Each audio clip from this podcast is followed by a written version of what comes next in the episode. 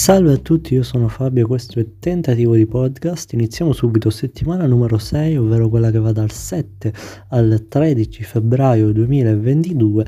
Kirk Hammett decide di debuttare con un suo EP completamente instrumental il 23 aprile. L'EP si chiamerà Portals, era già da un po' di tempo che Kirk aveva in mente questa idea Devo dire che ultimamente sono in molti ad aver intrapreso la carriera da solista. Sembra infatti che da quando Tony Iommi, storico chitarrista dei Black Sabbath, abbia deciso di pubblicare un singolo instrumental che come abbiamo già detto negli episodi precedenti ha fatto parte di uno spot pubblicitario di un profumo italiano, sembra che da quel momento siano stati molti, infatti è partito Slash, è partito Cory Taylor, in realtà lui già da molto prima, però è eh, recentissima la notizia eh, di Cory appunto, e dice che CMFT, acronimo di Coder Motherfucker Taylor 2, è pronto. E adesso Kirk, chitarrista dei Metallica, questo EP Portals che è stato abbastanza sponsorizzato anche dai Metallica stessi, giustamente. Quindi non vedo l'ora di ascoltarlo. Passiamo un attimo a Sanremo perché se è vero che si è concluso, abbiamo i vincitori, Mood e Blanco che parteciperanno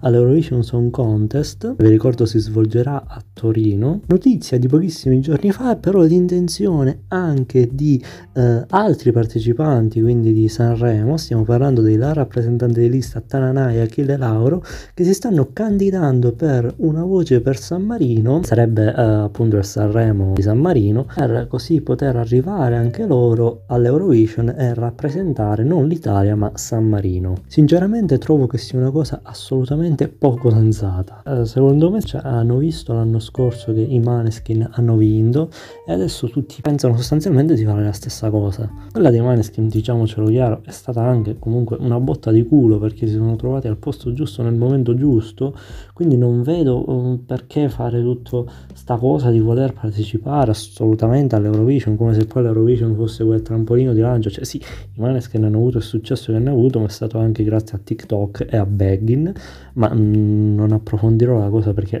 ci ho fatto già parecchi episodi e tantissime storie su Instagram a riguardo. Poi inoltre che non abbia tantissimo senso perché praticamente così vai contro all'Italia, quindi a Mahmoud Blanco, perché eh, se è vero che eh, porti um, un'altra eccellenza, tra virgolette, così all'Eurovision e fai conoscere di più la musica italiana, è anche vero che però concorri a tutti gli effetti eh, contro l'Italia. Poi chi segue l'Eurovision sa che tra l'Italia e San Marino non è mai corso buon sangue, anzi addirittura gli italiani sono noti per vandalizzare ogni volta la pagina Wikipedia di San Marino che all'occorrenza l'anno scorso è stata bloccata dalle modifiche proprio per eh, prevenire che ciò accadesse. Non ci siamo mai eh, dati tantissimi punti, i famosi 12 points o 12 points come dicono all'Eurovision. È capitato un paio di punti, ma mai comunque il massimo. Pur essendo San Marino che ci scrocca il territorio a noi, loro non danno punti a noi e noi eh, per ricambiare non diamo punti a loro. Ovviamente San Marino non ha i suoi cantanti perché essendo un, piccolissima non ha le sue eccellenze, infatti l'anno scorso ricordo che c'era Floraida con eh, un'altra, se non ricordo male. Stanno, chissà che alla fine Achille Lauro non vinca seriamente una voce per San Marino e sti candidi per rappresentarle all'Eurovision perché Achille Lauro è uno di quelli che eh, inizia per, per, vincere questo festival appunto. Cambiamo ancora pagina, si sono recentemente svolte anche le nomination degli Oscar ed è stato confermato tra l'altro che gli host saranno tre, quindi chissà alla fine non sia veramente il team di Holy Murders in the Buildings, composto da Steve Martin, Martin Shorts e Selena Gomez, vi ricordo. Nomination degli Oscar che hanno visto ben quattro addirittura candidature di Don't Look Up, Uh, ben 3 per No Time to Die, mentre una sola per House of Gucci. Andiamo con ordine. Io Don't Look Up l'ho visto, ne avevo anche parlato a riguardo in un episodio precedente, le candidature le ha ricevute per miglior film, miglior sceneggiatura, miglior montaggio e miglior colonna sonora. Vi dico semplicemente che non condivido mm, nessuna di queste quattro nomination. Mm, iniziamo da miglior film perché eh, se è vero che comunque eh, bisogna leggere il significato e tutto il resto, però appunto cioè tu non mi puoi giustificare questa cosa di leggere il significato per fare un film mediocre, perché eh, di quello è, è un film mediocre, che appunto se sei un po' boomer comunque avanti con gli anni e non ci capisci di Twitter e non riesci a cogliere il significato, sembrerà una lagna perché eh, tutto è tranne che realistico, perché io ho letto tantissimi tweet di persone del tipo, eh ma è super realistico come film, no, ma dove è super realistico? Cioè in una catastrofe del genere, secondo voi cadrebbe realmente quello che si è visto nel film? Il presidente degli Stati Uniti interpretato da Mary Streep che ti fuma la sigaretta davanti e ti prende per il culo, ma dai, cioè, seriamente. Continuiamo con miglior sceneggiatura, che assolutamente no, ma la cosa più grave secondo me è miglior montaggio. Cioè io l'ho visto, se c'è proprio una cosa che fin dall'inizio prima ancora di arrivare penso ai 20 minuti di film ho detto Mado che fatto male è il montaggio. Cioè Don't Look Up per chi l'ha visto magari mi può confermare c'è un montaggio che il Cosmo sul Comò di Aldo Giovanni e Giacomo che è un film totalmente a spezzoni con un montaggio di merda cioè scansati proprio quello è fatto meglio addirittura quindi io veramente non ho come cacchio è possibile che è stato nominato per montaggio vabbè ultima nomination miglior colonna sonora cioè proprio la colonna sonora che fa schifo, è stata nominata. E non è stata nominata Ariana Grande, che invece deve essere benissimo nominata in miglior song, miglior canzone, invece no. Inutile dire che tantissima gente si è lamentata su Twitter per queste candidature, quindi almeno sono stato felice di vedere che non sono il solo ad essere stato dispiaciuto per addirittura 4 nomination per questo film, però questo è. No Time to Die invece ha ricevuto, abbiamo detto, 3 nomination per miglior sonoro, miglior effetti visivi e questa volta invece è stata premiata Billie Eilish perché riceve la nomination anche come miglior canzone originale ho visto anche questo film, effetti visivi condivido tantissimo, canzone originale secondo me, mh, mm, l'ho già detto, uh, No Time to Die appunto che la canzone si chiama anche così, interpretata da Billie Eilish, è una bellissima canzone che secondo me, nonostante a me Billie non piaccia, secondo me però uh, non ha ricevuto la giusta attenzione perché per il fatto del covid il film è stato posticipato, uh, mentre la canzone è uscita molto prima, quindi secondo me non ha ricevuto la giusta attenzione anche per il sonoro comunque posso abbastanza condividere. Una nomination invece abbiamo detto per House of Gucci che non vede nessuna nomination per gli attori, quindi niente per Jared Leto, niente per Lady Gaga, niente per tutto il resto, ma vede la nomination in miglior trucco e parrucco, trucco e acconciature. Questo invece non l'ho visto, lo devo recuperare, eh, però visto che la nomination è miglior trucco e acconciature, ho visto comunque le foto del set e di tutto il resto, anche delle copertine promozionali e devo dire che anche lì ci sta tantissimo perché comunque è stato fatto un lavoro veramente magnifico. Chiudiamo la pagina degli Oscar, delle nomination degli Oscar, perché eh, proprio nel momento in cui sto registrando mancano appena 15 minuti all'inizio del Super Bowl. Super Bowl che quest'anno, durante l'halftime show, ovvero lo show di mezzo, vedrà eh, l'esibirsi di Dr. Dre, Snoopy Dogg, Eminem Mary Jane Blige e Kendrick Lamar. Eh, sostanzialmente un ritorno, diciamo, un po' agli anni 90. Almeno qua in Italia, per quello che mi è sembrato, non c'è stata la stessa, mh, mm, diciamo, escalation che c'è stata l'anno scorso per The Weeknd che eh, invece tantissima gente ha guardato eh, il Super Bowl comunque vedevo che interagiva eh, perché eh, c'era lui quest'anno invece eh, so che molte persone non sapevano neanche che questa sera ci fosse il Super Bowl però vabbè. Parliamo sempre di Super Bowl perché Dave Grohl la band di Dave Grohl quindi i Foo Fighters si esibiranno subito dopo appunto la fine del Super Bowl eh, attraverso l'app Horizon Venus e si esibiranno, attenzione, attenzione, niente proprio di meno che nel metaverso. Sarà il primo show per la band, anche uno dei primi show in generale nel metaverso. Sinceramente io, come ho già detto, non credo tanto nel metaverso, almeno non come lo stanno sponsorizzando, perché stanno sponsorizzando qualcosa di veramente wow c'è qualcosa di Ready Player One, quello stile lì. Secondo me invece sarà qualcosa di molto più blando. Cioè, ricordiamoci che negli anni sono stati sponsorizzati progetti come Cyberpunk 2077 in una maniera cioè, che dovevano essere veramente la rivoluzione. Invece poi abbiamo visto che non è stato niente di tutto questo. Quindi anche per il metaverso non credo tanto in quello che dice Mark Zuckerberg, però vedremo. Cambiamo pagina, parliamo di Spotify perché prosegue la faida tra Neil Young e Spotify, appunto. Eh, Neil Young che ha detto, ha lanciato un messaggio diretto ai dipendenti della piattaforma di streaming dicendo scappate da questa società prima di farvi risucchiare addirittura l'anima. Proseguono anche gli artisti che eh, per solidarietà a Neil Young rimuovono i propri cataloghi eh, dalla piattaforma di streaming e Spotify allo stesso tempo continua a perdere soldi nel proprio patrimonio per via di questa rimozione di tutti questi cataloghi.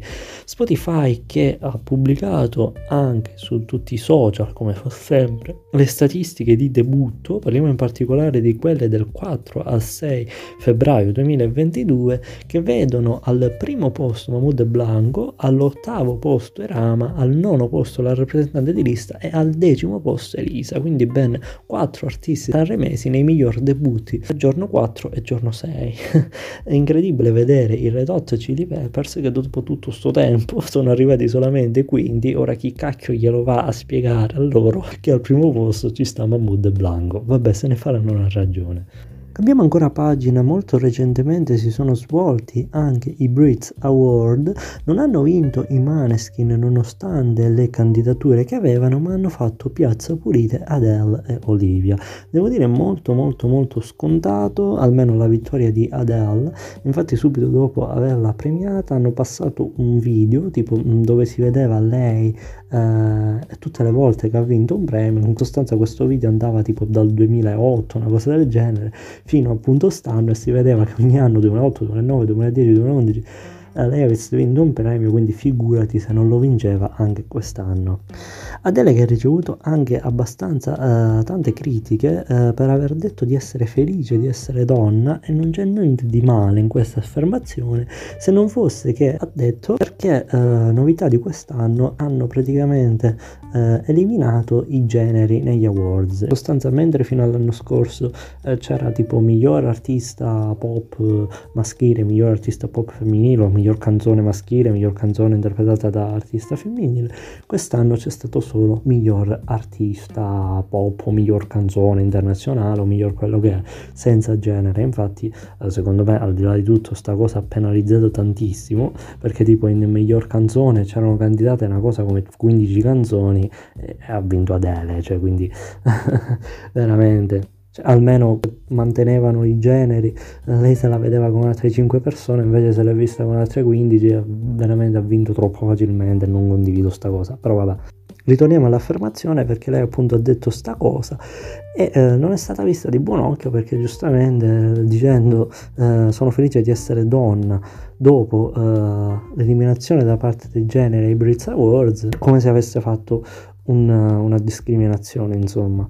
Brits Awards che hanno anche visto uh, l'esibizione di Ed Sheeran uh, in una particolare versione di Bad Habits, infatti uh, è stata fatta una versione quasi metal assieme ai Bring Me The Horizon, l'ho, l'ho gradita tantissimo, Ed Sheeran alla fine l'ha sempre detto di essere un metallaro, conosce a memoria tutti i riff, tutti i soli di chitarra, eh, tutti gli arrangiamenti dei Cradle of Field, però è, è sempre bello vedere un Ed, eh, diciamo, in quello che non è il suo genere. Cambiamo ancora pagina, parliamo di nuove pubblicazioni perché i Lordi eh, tantissimi mesi fa avevano espresso l'intenzione di voler pubblicare addirittura una cosa come 13 album, poi ridotti a 7 perché si sono resi conto che 13 erano forse troppi, come se 7 non lo fossero. Fine uh, de- del 2021 hanno iniziato seriamente a pubblicare questi album fino ad oggi che ne hanno pubblicati 5, quindi ne mancano altri due. Non li ho ancora ascoltati per intero perché sono una cosa come 56 inediti attualmente e ripeto ne mancano altri due di album. Vi posso solamente dire che ho dato un ascolto rapido a questi cinque album sono completamente diversi uno dall'altro, questa cosa è veramente fantastica, si spazia dall'hard rock classico al heavy metal fino a passare alla disco dance e a un industrial metal new generation, saprei bene come definirlo. Non so quanto possa essere sensato rilasciare sette album, eh, specie per una band comunque non così famosa, perché se è vero che nel 2006 hanno vinto l'Eurovision e sono comunque conosciute a livello mondiale, però mm, cioè non è che sono poi così famosissimi per il resto dei comuni plebei che non si vanno a spulciare le band di nicchia. Però questo è. Uh, passiamo anche agli Scorpions che hanno pubblicato un nuovo singolo, il terzo, dopo in ordine Peacemaker e Rock Believer. Stiamo parlando di Seventh Sun, ovvero il settimo sole. Sono curiosissimo dell'album perché attualmente i primi due singoli li ho amati tantissimo, specie Rock Believer. Sono molto curioso di questo ritorno. Ritorno annunciato anche da Mr. o Matthew Shadows, chiamatelo come vi pare, M. Punto, sia per Matthew che per Mr. Stiamo parlando del front frontman di Avenged Sevenfold che ha detto che l'album è pronto al 90%, l'ultimo album dei, degli Avenged Sevenfold risale al 2016, parliamo di The Stage, uh, Shadow ha detto che uh, in questo nuovo album c'è molta influenza di Kanye West, quindi non so veramente che cosa aspettarmi. Fino ad ora gli Avenged non mi hanno mai deluso, però veramente mh, mm, fa strano pensare che una band metal uh, prenda influenze da Kanye West, non che fosse qualcosa di impossibile perché visto che anche Marilyn Manson che comunque fa uh, industrial rock, rock rap si frequenta con Kanye West, però comunque a me fa strano.